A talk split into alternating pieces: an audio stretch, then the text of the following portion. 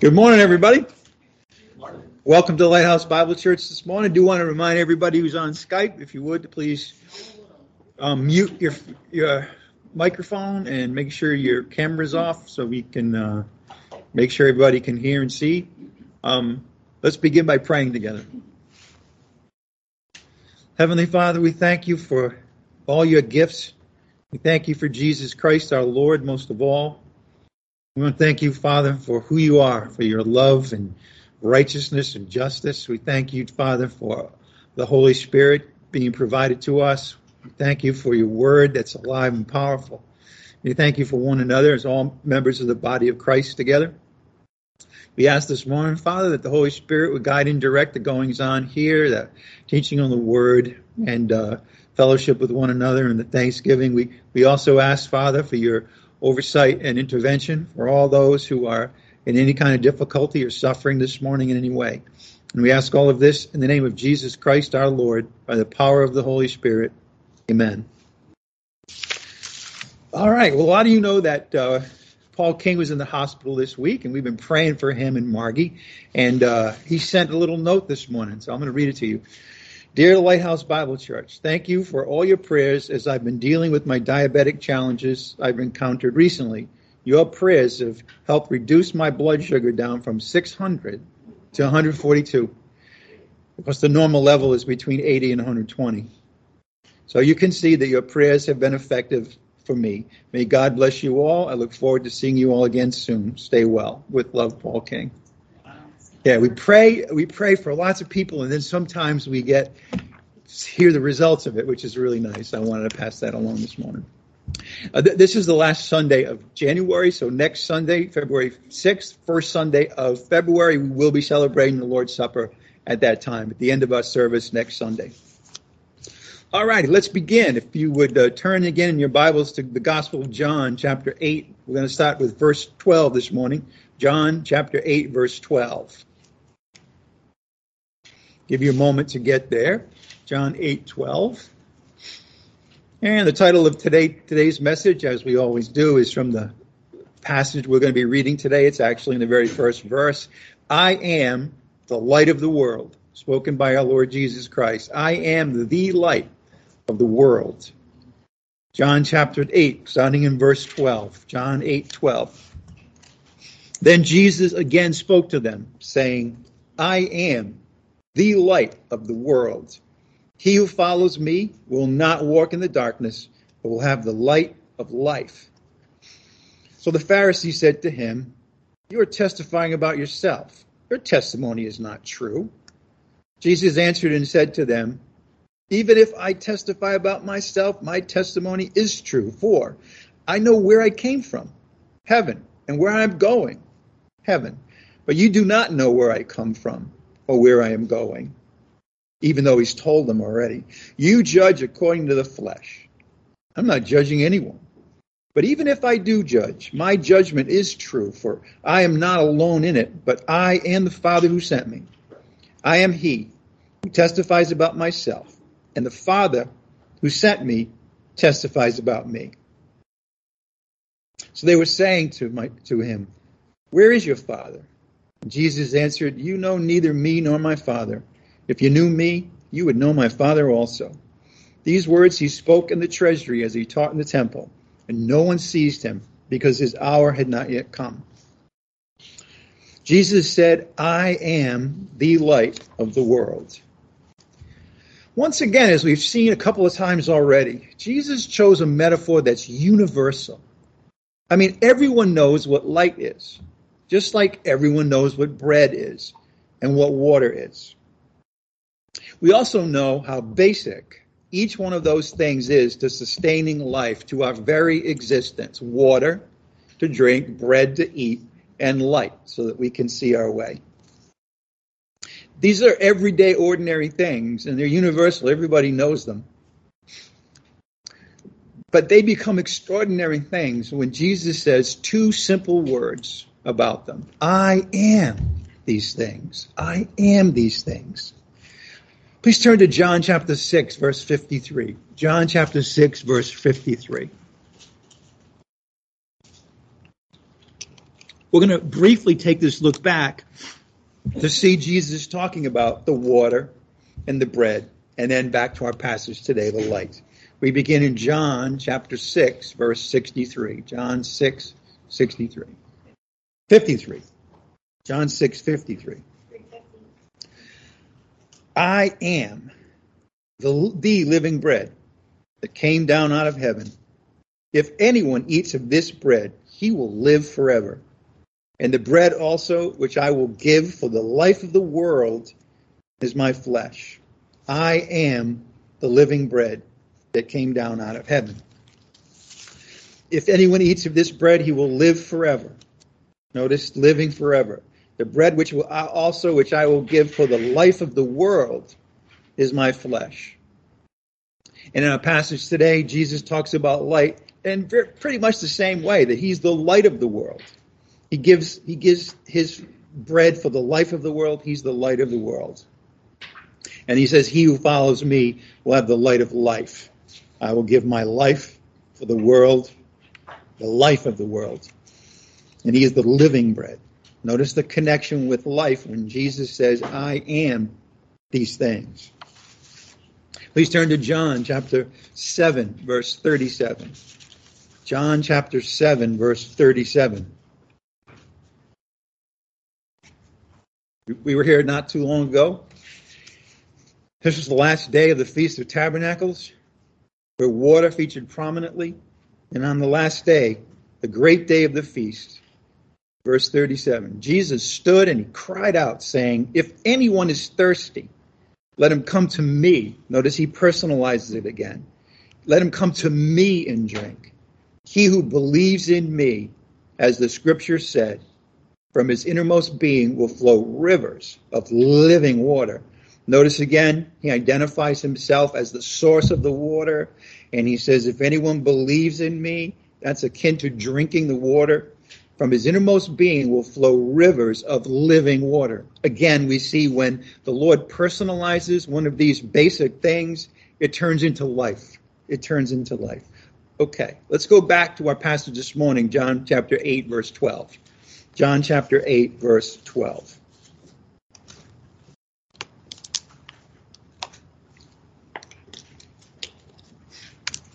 Then Jesus again spoke to them, saying, I am the light of the world.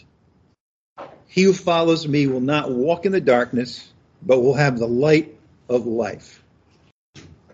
This is a bold, provocative statement. It's also the truth. I am, ego in the Greek, is the way that Yahweh identified himself in the Old Testament. In terms of his Yahweh being the personal name of the Lord. I am. Jesus says those words. I am. That basically alone is a statement here of the fact that he's God. He's the Lord. But then he goes on and he says, I am the light. He doesn't say a light, the light. And, and he doesn't say the light just of, the, of, of where he is at the moment. He says, I'm the light of the whole world. An audacious thing to say. You know, a lot of times people say Jesus, you know, he was a great teacher, he had a lot of compassion. But but if he says these things and they're not true, he's not a great teacher at all, is he? So so but these things are true. He is the light of the world. And then he says, He who follows me, that's a that's a good expression for those who believe in him, will not walk in the darkness, but will have the light of life. When Jesus talks about these items, these metaphors for things, they come alive. Literally. They become bread becomes living bread. Water becomes living water. Light is now the light life of the world. Everything came into being through him, through the Son of God. Light came into being through God and the Son. Water came into being through the Lord. Bread as well. That was at the very beginning. But then one day, that very Son of God, the Word, became flesh. Why did he come? He came to bring real life to the world. Bread, he said this bread will keep you alive for a day, water will keep you alive for a day. But, but he brings water that will never, you'll never thirst again. bread for the life of the world, life eternal. He came to bring eternal life. And so when he talks about these things in terms of himself, now he's bringing he's bringing things to a new level. Not talking about physical life anymore, but eternal life, spiritual life. With his appearance, the word became flesh, and his words, we see that he, everything that he talks about is ultimately about his identity. And that we've seen this a lot in the Gospel of John already he what, what John is bringing out in his gospel when he presents the episodes and the discussions and the teaching of the Lord centers around who he is. Who is Jesus? I don't know if you remember when we first started our study of the Gospel of John. We saw that, that even even at the very beginning, the whole issue was who is Jesus? In the beginning was the Word, and the Word was with God. That's Jesus, and the Word was God. When he talks about his relationship with the Father, he's talking about who he is, his identity. He uses these, these metaphors of bread, talking about who he is. I am the living bread. Or, or water. I have bring I bring the water that leads to eternal life. And I am the light of the world with all of that carries. With his appearance and his words, the focus then becomes his identity. This is who I am. Will you believe the truth of who I am? At the very end of the gospel, John writes, These things have been written so that you will believe that Jesus is the Christ, the Son of God, and that believing you may have what? Life in his name. You see the see that it's a simple, simple principle. But like a lot of things, uh, the simplest things become the most profound. Bread is simple, but when Jesus says, "I am the bread of life," it becomes profound. And and so that's the that's what is happening in the Gospel of John. He's revealing himself first to his disciples. Then he's revealing himself at the wedding feast at Cana to a few people in Galilee. Then he comes down to, Israel, to Jerusalem and Judea, and he reveals himself in a, in, in a certain way um, to those people. He's always just revealing himself and asking them, believe in me, believe in who I am. I'd like you to turn to the Gospel of John, chapter 1. Now, let's go to John chapter, I'm sorry, yeah, John chapter 1. So we'll get there in a second. John chapter 1, verse 4. John chapter 1, verse, verse 4. Who is Jesus? He is the real bread, the bread of eternal life. Who is Jesus? He has the living water that springs up to eternal life. Who is Jesus? John 1 4. In him was life itself and the life was the light of men. See, see, uh, we, we get this information at the very beginning of the gospel. Now, listen, John is recording events where Jesus was presenting his identity and entreating the people that were in front of him at that time to believe in him as the Son of God and as the Christ, the Messiah. But John, when he's writing the gospel, is also doing the same thing. Now, because everyone who ever heard his gospel, read his gospel, after a certain point of time, actually ever, because of when he wrote, never got to see Jesus himself, never heard the words that Jesus spoke. And so, in the grace and mercy of the Lord, he has John write this gospel. We're at the very beginning. We get everything we need to know about who Jesus is. And then we see it, we see it unfolding in the narrative of his life. So, right here at the beginning, these astounding things are written for our benefit. In him was life itself, and that life was the light of men. That's why he came. And he says, I am, I am the light of the world. He's saying that life itself is in me, and I've come to give you this life. Now, the story of light in the Bible begins in the Old Testament in the book of Genesis. I'm going to go there in just a minute. But we need to always keep in mind that when Jesus was speaking to his Jewish audience, they didn't have the Gospel of John. And so as a result, very often we need to reflect and that and that John explains that the new the Old Testament gave them everything they needed to know. So while they didn't have the Gospel of John, they did have the Old Testament. And it's to our benefit to go back and say, what would they have understood about light in the context of the Lord and his work? And so we're going to do, we're going to do a study this morning of that question. Now, he's identifying himself now as the Lord God, Yahweh, the creator, when he says, I am the light of the world.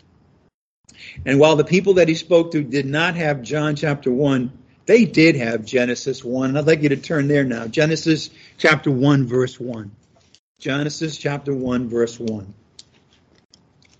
I am Yahweh. I am. I am the Lord God. I am the light of the world. And not only that, but he created the light. He created the heavens and the earth. Let's look at Genesis chapter 1. Keeping in mind that, that, that Jesus, the Word of God, and all things came into being through him. Look at Genesis chapter 1, verse 1. In the beginning, God created the heavens and the earth, the earth from which the water would flow and the earth from which the bread would be grown. He created that. God, yes, here, John tells us that, that everything was created through the Word of God, the Son of God. In the beginning, God created the heavens and the earth. And the earth was formless and void, and darkness was over the surface of the deep. Notice that it begins in the darkness. So that's significant. Well, when we get back to the Gospel of John, bring that, bring that what we see here, the darkness, bring that with us because it's going to be important to almost everything that John records about Jesus' words concerning the light. And darkness was over the surface of the deep, and the Spirit of God was moving over the surface of the waters. And it's darkness. And then God said, Let there be light. And in an instant, there was light. See, see, see, in the book of Genesis, we have recorded the most amazing things the creation of man, yes, the creation of the animals, but even the creation of light itself. Light. Everything was dark, and then, then the, the word of God spoke, Let there be light, and there was light. And God saw that the light was good. And God separated the light from the darkness. He separated them. And he called the light day, and the darkness he called night. By the way, sometime you might want to do a study on the word night, N I G H T. So often it is associated with with with evil. For example, at, when um, when uh, Judas was with the twelve, on the night before the Lord was going to die for the sin of the world, the Lord said, What you do, do quickly. The Lord knew he was about to betray him, and he wanted him to leave Judas before he got into the teachings that he was going to give his disciples, his apostles, about what would come after he ascended into heaven. He didn't want Judas there for that. And, and the Bible records Judas left, and it was night. So the word night carries with it the association with the darkness, obviously, but not just not just physical darkness, but spiritual darkness as well. God saw that the light was good, and God separated the light from the darkness. And God called the light day, and the darkness he called night. And there was evening, and there was morning, one day. You have to wonder when Jesus was in the treasury in the temple and he spoke those words, I am the light of the world. I wonder if they made the connection. I wonder if that image from Genesis chapter 1, when the Lord said, Let there be light, and there was light, I wonder if they made that connection here. Because he is saying, I am the light, not just a light. I am the light of the world. So he was, he was worldwide, earthwide, if you want to say it that way, and what he was saying about who he is. I wonder if they made the connection. I wonder if they considered that. He is saying he's the source of the light of the world. He is the light of the world. Did they consider that God himself is the source of light? Let there be light. John would write later about this. I'd like you to turn now to First John. First John, not the Gospel of John, but First John.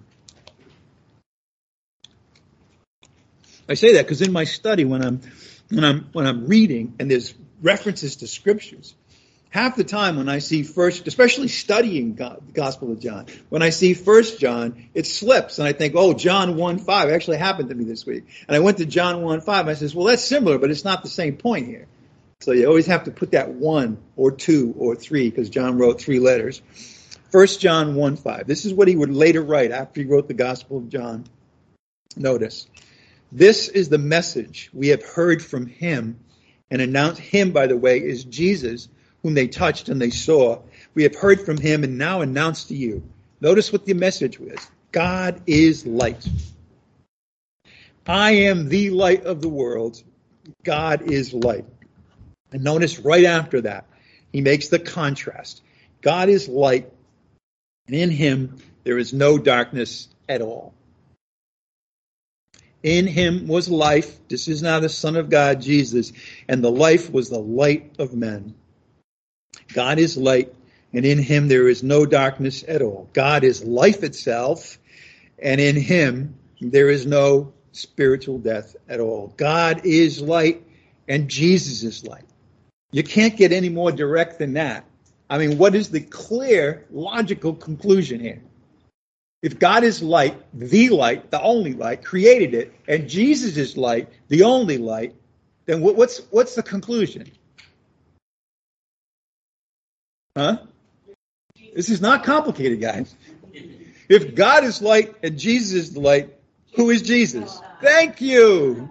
Jesus is God. Again, he's sending that message. that Anyone who had eyes to see and ears to hear would understand when he says, I am the light, especially when he begins it with, I am, which is the name of the personal name of the Lord in the Old Testament. And he goes on and he says, I'm the light, not a light, the light, and of the whole world. They had, if they were, had eyes to see and ears to hear, they would have made that connection. God is light, Jesus is light, Jesus is God. Or perhaps they recalled a passage, different passages in the book of Psalms that spoke also about light. Please turn to Psalm chapter 27, Psalm 27, verse 1. We're just going to read one verse. Jesus says, I am the light of the world. Psalm chapter 27, verse 1, also talks about the light. And you have to wonder how many people in that audience that day made the connection. Now, in that audience that day were people who were well versed in the scriptures. Remember, they, they, they were in the temple, after all, the center of Jewish religious life. The Pharisees were there. The, the chief priests may have been there. So they should at least have somewhat of a familiarity with the concept of light in, in, Genesis and I think also in the Psalms. Look at Psalm 27 1. The Lord is my light. Notice what else? And my salvation. Whom shall I fear? The Lord is the defense of my life. Whom shall I dread? The Lord, Yahweh, the great I am, and Jesus said, I am the light of the world. Now, here in Psalm 27, the Lord is not only identified as light, but also what? The Lord is my light and my salvation, right? Salvation. What is that saying? It is saying that the light is also associated with salvation itself. Now, keep that in mind. What we're going to do is we're going to build a case from the Old Testament that they should have understood things about the Lord Jesus Christ when he says, I am the light of the world. He wasn't just, wasn't well, as if that wasn't enough. He's saying he's the Lord God, Yahweh of the Old Testament. And he's also saying, I bring salvation to the whole world. I am the light of the world. They didn't have John chapter 4, that audience that, John chapter 1 verse 4, that audience that day. But they did have Psalm 36. Please turn to Psalm 36 verse 7. Psalm 36, verse 7.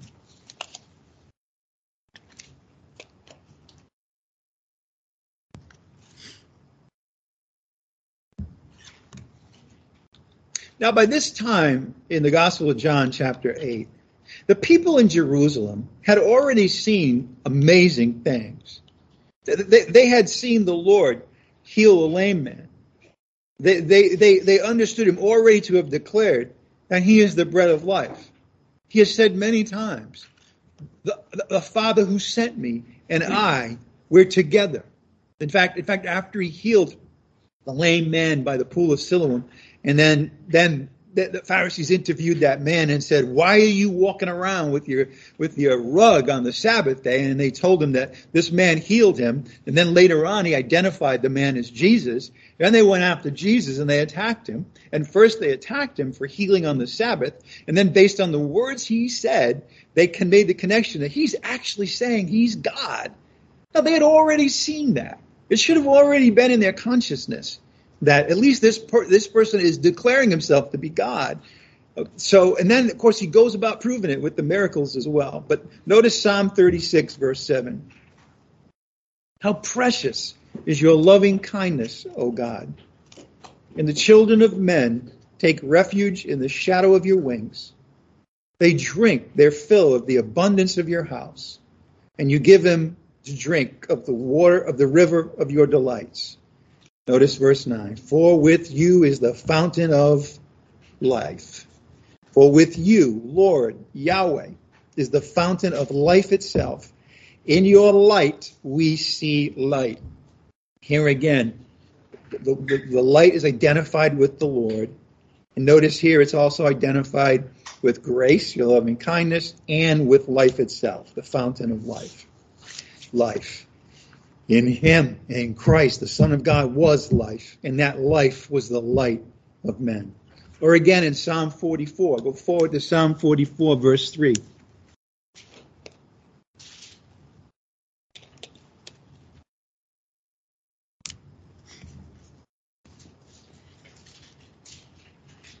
Psalm 44, 3. For by their own sword they did not possess the land this is when Joshua brought the nation of Israel into the promised land. It wasn't their own military prowess that did it for them. By their own sword, they did not possess the land. Their own arm did not save them. But you, Lord, your right hand and your arm and the light of your presence, for you favored them. It was the hand of the Lord, his strength, his arm, and the light of his presence. And Jesus says, I am the light of the world. What is that saying? I am also the one who saves. Right? Just as we saw already in, in Psalm 27, the connection not only with life, but also salvation. You save them with your right hand and your arm, Lord, in the light of your presence. And Jesus says, I am the light of the world. And then there's Psalm 119, verse 105.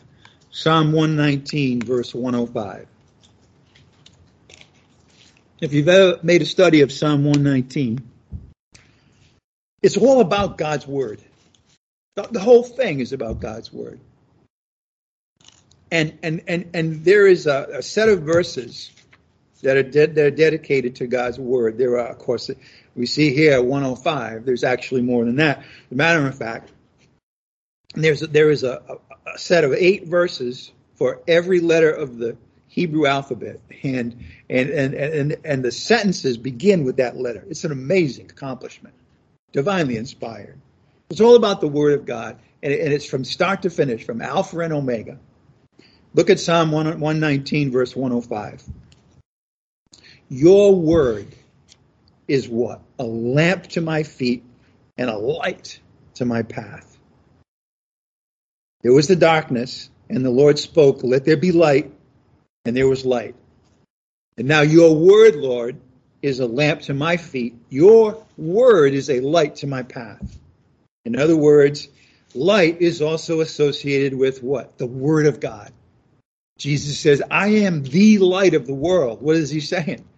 He's saying the same thing by we already know, right? If we, we read the Gospel of John and in chapter 1, at the very beginning, what? In the beginning was the Word, right? It's in verse 1 anyway. Yes, he's the light, he's light and life, but first he's the Word of God. So we already know this. But the people he's talking to don't.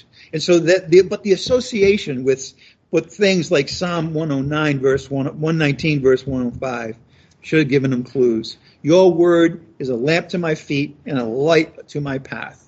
Light is associated with the Word of God. I want to think of all the things that they should have understood from the Old Testament. We're not done yet, already. But what it meant for Jesus to say, I am the light, the light of the whole world. He was saying, I'm Yahweh.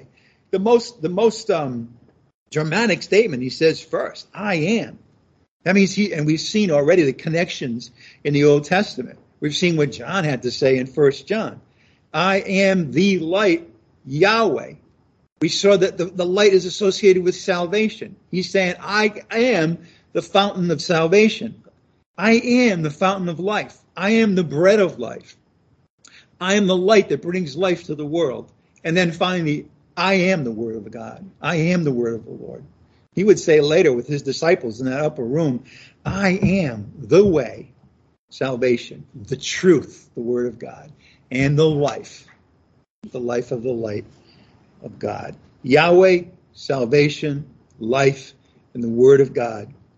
All these things was what he was really saying about himself, his identity. When he says, I am the light of the world, he is declaring that he's Yahweh, the Lord of the Old Testament. He brings salvation itself. He has come to bring life itself, not physical life, but eternal life. And he himself is the word of the Lord. All light. And the glory of the Lord shines forth as light all the way from Genesis, all the way through the Psalms, and as we're going to see in a moment, in the prophets too. Light, Lord, light, the light is the Lord, the Savior, the life, the Word. And as we know, Jesus is Lord. If he says, I am the light of the world, and he's saying, I am the Lord. Jesus is the Lord. Jesus is the Savior. Jesus is the life. Jesus is the Word. And again, I want to emphasize this all comes from the Old Testament. The associations of light in the Old Testament. When Jesus identifies himself as the light, he's identifying himself all these ways, all these things. The whole, the whole Gospel of John is for the people to understand who Jesus is. And here we have four amazing things that just that statement, I am the light of the world, reveal. Okay. Well, again, I mentioned it's not just the, the Genesis and the Psalms, it's also in the prophets. We're studying the prophet Isaiah on Thursday evenings in our Bible study. And there's a passage in the in the prophet Isaiah where the Lord God calls his servant a light. He calls his servant a light. These are remember these are the servant songs. There's four of them in the in the book of Isaiah. They're all talking about this servant of the Lord who by the time you get to chapter 53 becomes the suffering servant who dies for the transgressions of the people. Let's look at let's look at chapter 49 of the book of Isaiah, the prophet Isaiah verse 49, verses 6, chapter 49, verses 6 to 7. Isaiah 49, verses 6 to 7. And Jesus said, I am the light of the world. Isaiah chapter 49, verse 6 and 7. Give you a second to get there.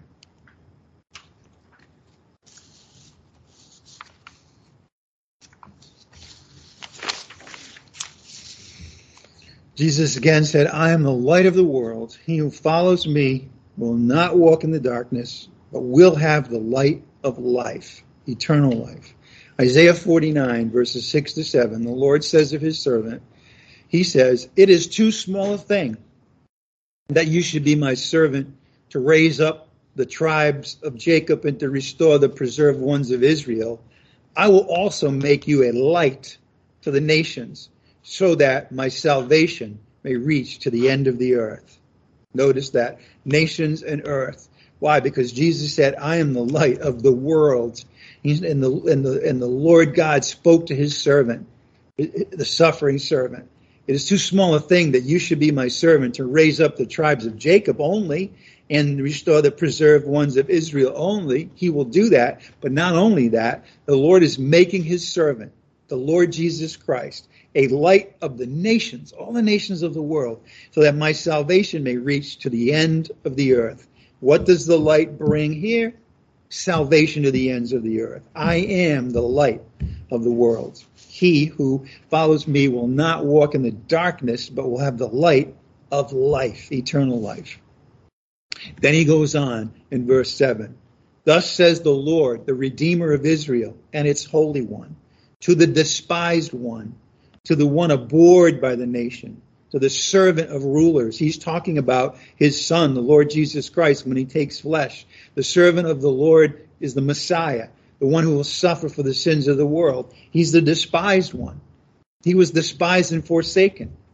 The one who created the world came to his own, and they rejected him to the despised one, to the one abhorred by the nation. The nation itself rejected him through its leaders, to the servant, yet he's the servant of rulers. What does that mean? It means that he died for everybody, including the rulers that rejected him, and even the, and ones who put him to death. The servant of rulers, notice, kings will see and arise, princes will also bow down. Because of the Lord who is faithful, the Holy One of Israel who has chosen you. This is God the Father speaking to his son. And he's saying, yes, you will have to su- suffer uh, uh, on earth as God in the flesh. You will die. But then the day will come when kings will see you and they will stand up for you and the princes will bow down to you because the Lord, who is faithful, the Holy One of Israel, has chosen you. Jesus is the chosen one, the elect of God in his humanity now. And one day he will return and then when he comes, the kings of the earth will rise and the princes will bow to him, bow down to him. Every knee will bow and every tongue will confess that Jesus Christ is Lord to the glory of the Father. He's the light of the nations. And as again I, I said already, this light, this suffering servant brings salvation to the ends of the earth. The Messiah, our Lord Jesus Christ, the suffering servant, the light, brings salvation to the ends of the earth. I am the light of the world. I am the light of the world. He who follows me, believes in me, will not walk in the darkness, but will have the light of life. Please go to John chapter 1, verse 29.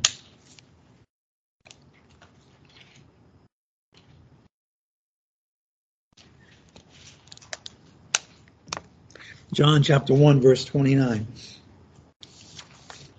This is the herald, John the Baptist, who prepared the way for the light of the world. Notice John chapter 1, verse 29, what he says when he sees Jesus coming to him.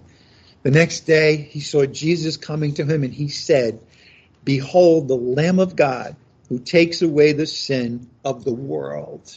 Of the world. Yes, Jesus Christ is the Messiah. He is the Son of God, but he's also the suffering servant who will take away the sin of the world. The suffering servant, the light, brings salvation to the ends of the earth. And we'll see more of this. In fact, we'll see more of it this morning. But that that description of Jesus as the light, it is something that shines brightly across the Gospel of John. This is one of the major, major identity statements that is made about the Lord Jesus Christ and by him in the Gospel of John. Jesus as the light. We, we see it throughout the Gospel of John. We've seen it already in the introduction of the light in chapter 1. I want to go back now to chapter 1 and look at verse 5. Now we're going to look at the Gospel of John and we want to see the progression of how the light of the world is revealed as the Lord Jesus Christ. Look at John chapter 1, verse 5. John chapter 1, verse 5.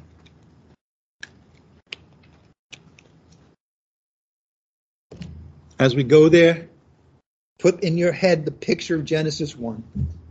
Everything was darkness, and then the Lord said, Let there be light, and there was light. Look at John chapter 1, verse 5. He's already said that the Word, the Word was the life of, of the world. He was the light, the life, the light is the life. And notice what he says. The light shines in the darkness, and the darkness did not comprehend it. In other words, no sooner does John introduce the light that he introduces the darkness. Just like in Genesis, there's always that association between light and darkness. Again, not we see he uses, of course, the physical universe to make that display, but we're talking about spiritual things. We're talking about the spiritual light and the dark, the spiritual, the darkness and the spiritual realm, right? We the darkness, the the darkness of the, of evil, the darkness of Satan, the darkness of the princes of the power of the air, the darkness of man without Christ. The light shines in the darkness, and the darkness did not comprehend it. You see, right here, John introduces the total incompatibility between light and darkness. Where there is light, there cannot be darkness. And where there is darkness, there can't be light. They're incompatible. They're, as, as you might say in mathematics, mutually exclusive. It's one or the other. This introduces it, but we're going to see this again and again. From here on in the Gospel of John, almost all of the passages that speak of the light also contrast the light with the darkness. Please go to John chapter 3, verse 18. John chapter 3, verse 18. And Jesus said, I am the light of the world. He who follows me will not walk in the darkness, but will have the light of life. The darkness is associated with spiritual death. The light is associated with eternal life. John chapter 3, verse 18. He who believes in him, God's Son, is not judged. He who does not believe has been judged already. Why? Because he has not believed in the name of the only begotten Son of God. I want you to notice judgment here, and I want you to notice why. Because Jesus said, I don't judge anyone, right? But even if I did, my judgment would be true because it's not just me, but the Father. I don't judge any anything unless the Father judges. But notice here, why are people judged ultimately? He who believes in Christ is not judged. He who does not believe has been judged already. In other words, they basically judge themselves. You know, at another point in time, uh, Jesus earlier on the Gospel of John, Jesus is going to say, "You know, who's going to judge you on the last day? It's not going to be me, really. It's going to be the words of Moses." Because if you had believed what Moses wrote and said, you would have believed me. You see, it's the decision to believe or not believe that determines whether someone is judged or not, determines whether someone remains in the darkness or comes to the light. Notice, let's continue. Verse 19 This is the judgment that the light, the light, has come into the world. I am the light of the world. What happened when the light came into the world? Well, men loved the darkness rather than the light, for their deeds were evil. Notice the darkness associated with men whose deeds are evil. Again, the connection between darkness and evil. But this is a shocking, this never ceases to shock me when I see this, that the Lord who created man, the Lord who created everything, the Lord who is coming to save man, men, they when they, when he came, when that light comes into the world, when they see who he is, when he speaks, he's the he's the one who enlightens every man. What happened? The men loved the darkness rather than the light. This shows you actually the the wickedness of fallen man. That even when the light itself comes, they would rather stay in the darkness. Why? For their deeds were evil. Verse 20. For everyone who does evil hates the light and does not come to the light. Why? For fear that his deeds will be exposed. But he who practices the truth comes to the light, so that his deeds may be manifested as having been wrought in God. This is the judgment. Light has come into the world, and men love the darkness rather than the light, for their deeds were evil. Therefore, they hate the light, hate the light. They don't come to the light. Why? For fear that his deeds will be exposed. This is tremendous insight into why it is that people don't believe in the Lord Jesus Christ. Now, the first part of the gospel message is we're all what? Born sinners, right? Well, the gospel message confronts every man and every woman with the truth that they're a sinner. And that the truth is that they can't save themselves and they need a savior. And and but the problem is is that most people don't want to face that. they want to think of themselves as pretty good. You know, they, they want to think of themselves as a kind of a mixture between light and darkness, maybe more light than darkness, right? They never want to face the fact that without Christ, it's all darkness. they don't want to face that. They don't want to be exposed, that truth about them. That's why people don't believe in Christ. Now, talking about the gospel, see, so often we want to convince them mentally, right? We want to describe Jesus. We want to prove that he's God from the Old Testament. We want to prove that he rose from the dead. All those things are good, but they don't get at the heart of the issue, which is that the, the Holy Spirit has to convict people of sin. and the message, the word of the cross, is what saves people. And then he who practices the truth comes to the light so that his deeds may be manifested as having been wrought in God. Jesus is the light. He enlightens every man. What that means is that everyone has an opportunity to make the decision to come to the light. Because he enlightens every man. But also, nobody can hide from the truth. The word of God is alive and powerful, exposing each and every person what's in their heart. No one can hide from that truth. And then, once the light has come and enlightened a man, and he cannot hide any more from the truth, he'd like to hide his evil deeds, but he cannot hide from the truth, and he must choose. Will it be light or will it be darkness? In other words, everybody judges themselves. You know, we would like to think that, by the way, well, some people are more evil than others, right? God's going to judge them because they're evil. That's not true. What's the judgment? That they won't come to the light. They stay in the darkness. And here's the thing. Before we get too high on our horse, we need to remember something. All men begin life, begin life in the darkness. You began it in the darkness. I began it in the darkness. Why? Because we're without Christ. Without the light of the world, we're in the darkness. And every man and woman begins life in the darkness. So, so it's not as if we are born as children of light. Nobody is, except Jesus was. We're all born in the darkness. And again, I'm talking about spiritual darkness, right? The, the darkness of being dead in our trespasses and sins, that kind of darkness. We're dead in sin, all of us. We're without Christ, all of us. What that means is if the light hadn't come in, we would all remain in the darkness. If Jesus Christ hadn't come and revealed himself for who he is and died for our sins and then has been raised from the dead and then the message has gone out, the gospel message has gone out to the whole world, then if that hadn't happened, we would all remain in the darkness forever. Dead in sin without Christ. The tragedy is that even when the light comes, most men prefer the darkness to the light, even after it comes, because as we've already seen, they're afraid. They're afraid of having their sinfulness exposed. And that fear overrides the truth that they have a Savior. It's, it's, it's stunning to think about it. That just tells you, again, the perversity of human nature.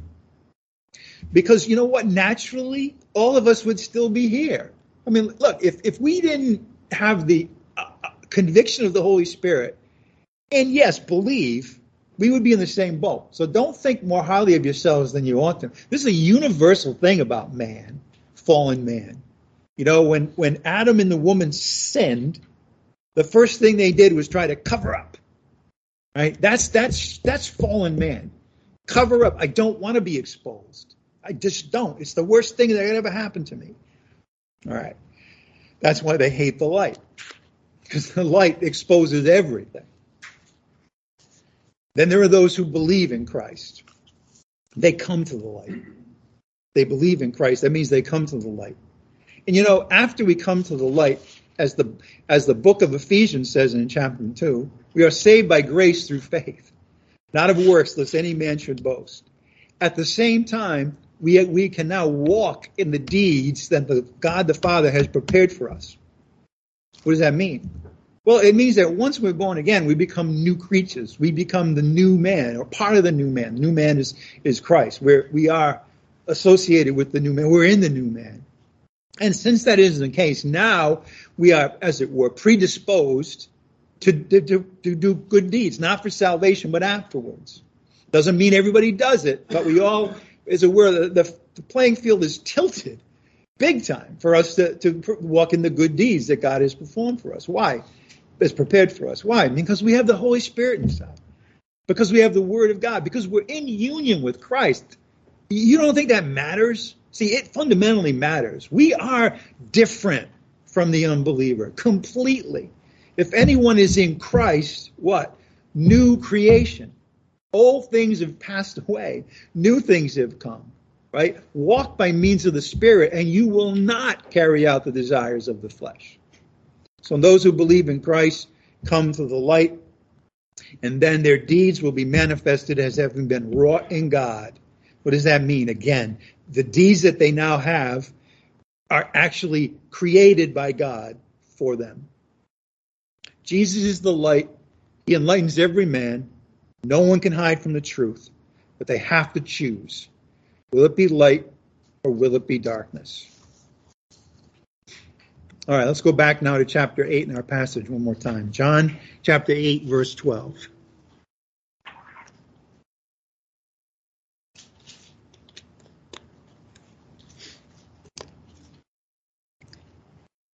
This light versus darkness, of course, manifests itself in what we've been seeing when, when Jesus speaks the truth, the different reactions, right? Like night and day. Some of them believe him. This is the Christ. Others say, we don't believe him. As a matter of fact, we hate him. We want to put him to death. Think about it. Same message, same identity, night and day reactions. Why? because there's darkness and then there's light. Right? All men begin in the darkness. Those who don't want their deeds exposed, don't believe in Christ, remain in the darkness. The darkness is the place of death, the place of evil. John 8 12. Then Jesus again spoke to them, saying, I am the light of the world. And notice, he who follows me, believes in me, will what? not walk in the darkness. No longer will they be in the darkness, but will have the light of life. Believers, do not walk in darkness. Ever again. Once you believe in Christ, you'll never be in the darkness again. Why? Because you have the light of life. Notice, he who follows me will not walk in darkness. That is a blanket statement. They won't walk in darkness. Why? Because you have the light of life. You, you, you have the light of eternal life now. Whoever believes in him will not perish, but will have eternal life. Unbelievers walk in the darkness.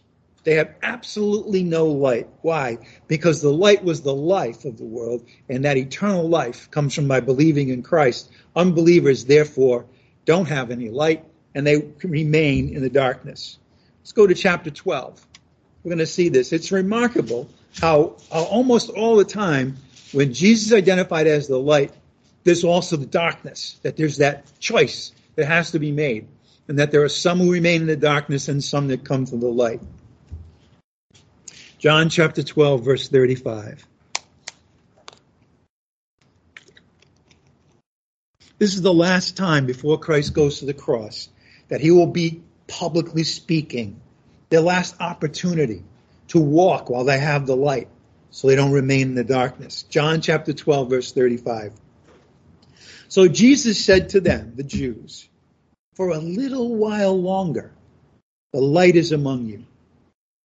Walk while you have the light so that the darkness will not overtake you. Because he who walks in the darkness does not know where he goes. While you have the light, believe in the light. Notice, so that you may become what? Sons of light. Can you see that once you believe in Christ, you have the light of life, and you're a son or a daughter of light itself? That's so. There's no, you, you can't be both. You can't be in the darkness once you become son of light. Just so that you can understand the this. This is why eternal we talk about eternal security we talk about the fact that once you, you when when you believe in Christ you have eternal life and it can never be taken away because your very nature now is light in that sense. Now you're not the light, okay, but but you have the light of life. You have the life that is associated with the light of the world. Or you have the light, believe in the light, so that you may become sons of light. But notice when he's talking to the Jews, he's just saying, for a little while longer, the light is among you. Walk while you have the light, so that darkness will not overtake you. For he who walks in the darkness does not know where he goes. You see, when you're dead in your trespasses and sins, you're incapable of, of knowing where you're going, of what, what, which direction your life is going and why you do the things that you do. It's only when you have the light that you can see the truth about all that. When you believe in the light, you become a son of light. You were formerly darkness, but now you are light in the Lord, and darkness cannot overtake you.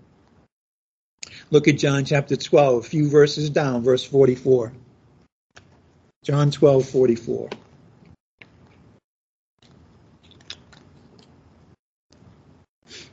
And Jesus cried out and he said, He who believes in me does not believe in me, but in him who sent me. Here we have the tremendous humility of the Lord. You know, he's basically saying, I and the Father are one, but you have to remember that the Father sent me. He, you know, the reason I'm here is because the Father sent me to bring life and light to the world. He who believes in me does not believe in me only, but in him who sent me. He who sees me sees the one who sent me. Throughout the gospel, when Jesus is recorded again and again as saying, I am the one who was sent by God the Father. I was from heaven, he sent me to earth, and I'm going back to him. He who sees me sees the one who sent me. I have come as light into the world so that everyone who believes in me will not remain in darkness. Not remain in darkness. Why? Because darkness cannot prevail against the light. Right? I mean, even in the natural world, okay, you're in a dark room and someone turns the light on. And you might wonder, what happened to the darkness? Where did it go? It's gone.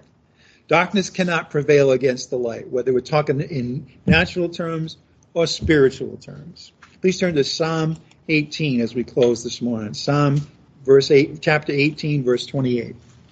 Psalm 18, 28.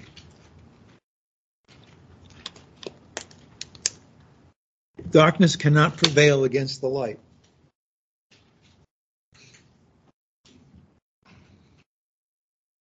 Darkness covered the deep, and then God, the Lord God said, Let there be light, and there was light. And darkness can't prevail against the light. Evil can't prevail against the Lord, against the, the light. So, so you're, you'll never again be in a situation of spiritual death once you have seen the light, believed in the light, and become sons of light. Look at Psalm 18, 28. For you, Lord, light my lamp. I become a child of light. The Lord my God illumines my darkness. There it is again. Once the Lord lights your lamp, once the Lord makes you a child of God, he illuminates your darkness. He illumines your darkness. And the darkness goes away. And you'll never face that darkness again. You have eternal life and can never lose it. We're going to end with John chapter 10, verse 28. John chapter 10, verse 28.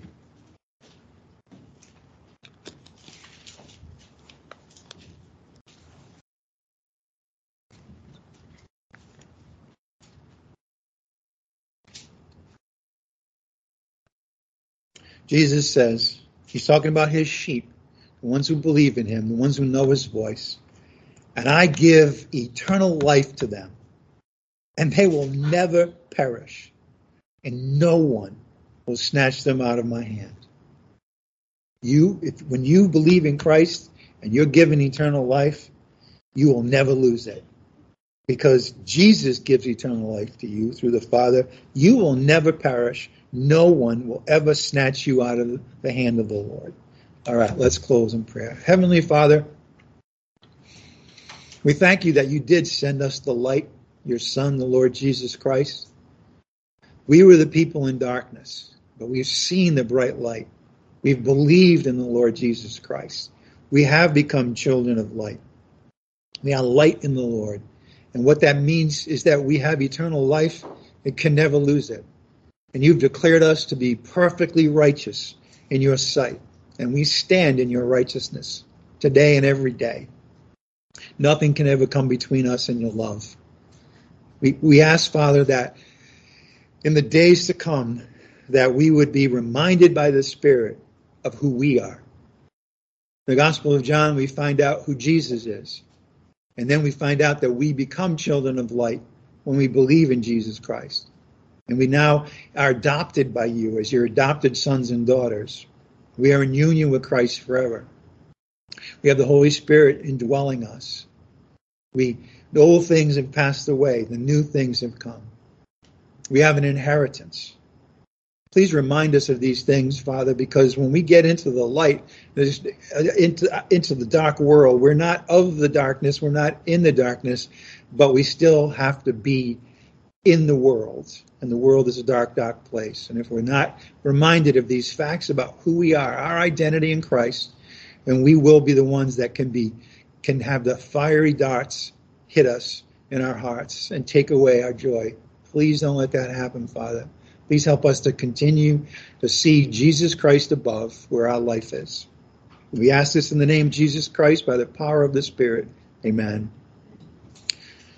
Remember to, to always speak the truth of the gospel when you have an opportunity. You may have one today. You may have a person who's in the darkness who needs to know about the light. And we have the privilege as ambassadors of Christ to bring that message it's the message of hope. It's the message. It's the good news. And it has to do with the, with the light coming to dispel the darkness. That Jesus Christ was born of a woman. We're all born sinners. Jesus Christ was born of a woman. He is the Lamb of God who takes away the sin of the world, everybody. He died for the sins of the world. He died for your sins. And he was raised from the dead by God the Father. And anyone who believes in Jesus Christ simply believes in who he is, that he is the Son of God, that he is the Savior. Whoever believes in Jesus Christ will never perish, but have eternal life. And the Lord God will see you in his righteousness from that moment on. He has forgiven you of all your sins believe in the Lord Jesus Christ. That's the gospel message that we have to preach. All right, again, reminder, as I do every week, Thursday evenings we have a Bible study. We have it on Skype. You can come here. It's in the next. It's in the in the uh, conference room that you pass by. So we we invite you to come. But at any rate, you you do also have Skype available. We also broadcast it as we do this morning. So please come. We're looking at the at the prophet Isaiah we're in the portion of Isaiah now where he is the where the Lord is declaring through Isaiah his tremendous plans for the nation of Israel in the future, the blessings that are going to come. It's tremendous. The, the, the heights of poetic description that are in the passages we're looking at now are unmatched. And so have your heart renewed by joining us to hear these words, but they're spoken by the Lord through the prophet Isaiah. All right, let's close. Heavenly Father, we, as we close today, we, we, we ask you to again guide us and help us to see all the places in our lives where where the light, the truth, illuminates, and and that it, it, it does challenge us even as your children to have a change of heart, to understand who we really are and understand how it is that we can lay aside the old man, have our minds renewed, and put on the new man. We also ask this morning, Father, for your care and protection, and we we ask, uh, we intercede for the saints. We we pray. We know that that we're all in a battle. It's not against flesh and blood, Father, but it's against the spiritual forces of wickedness in the heavenly places. And we we ask for everybody, everybody in the body of Christ, Father, that we would all together encourage one another to put on the full armor and that we would be protected by the message of salvation and the, the good news of reconciliation, all the things that are, that are given us through your armor. And we just pray for each other. We ask all this in the name of Jesus Christ, our Lord, by the power of the Holy Spirit. Amen. All right, you're you're uh, dismissed. Um, out there into the cold weather, but at least you have the light. Warm you up a little. Just don't go in the darkness. Don't go in the shade. Just stay in the light.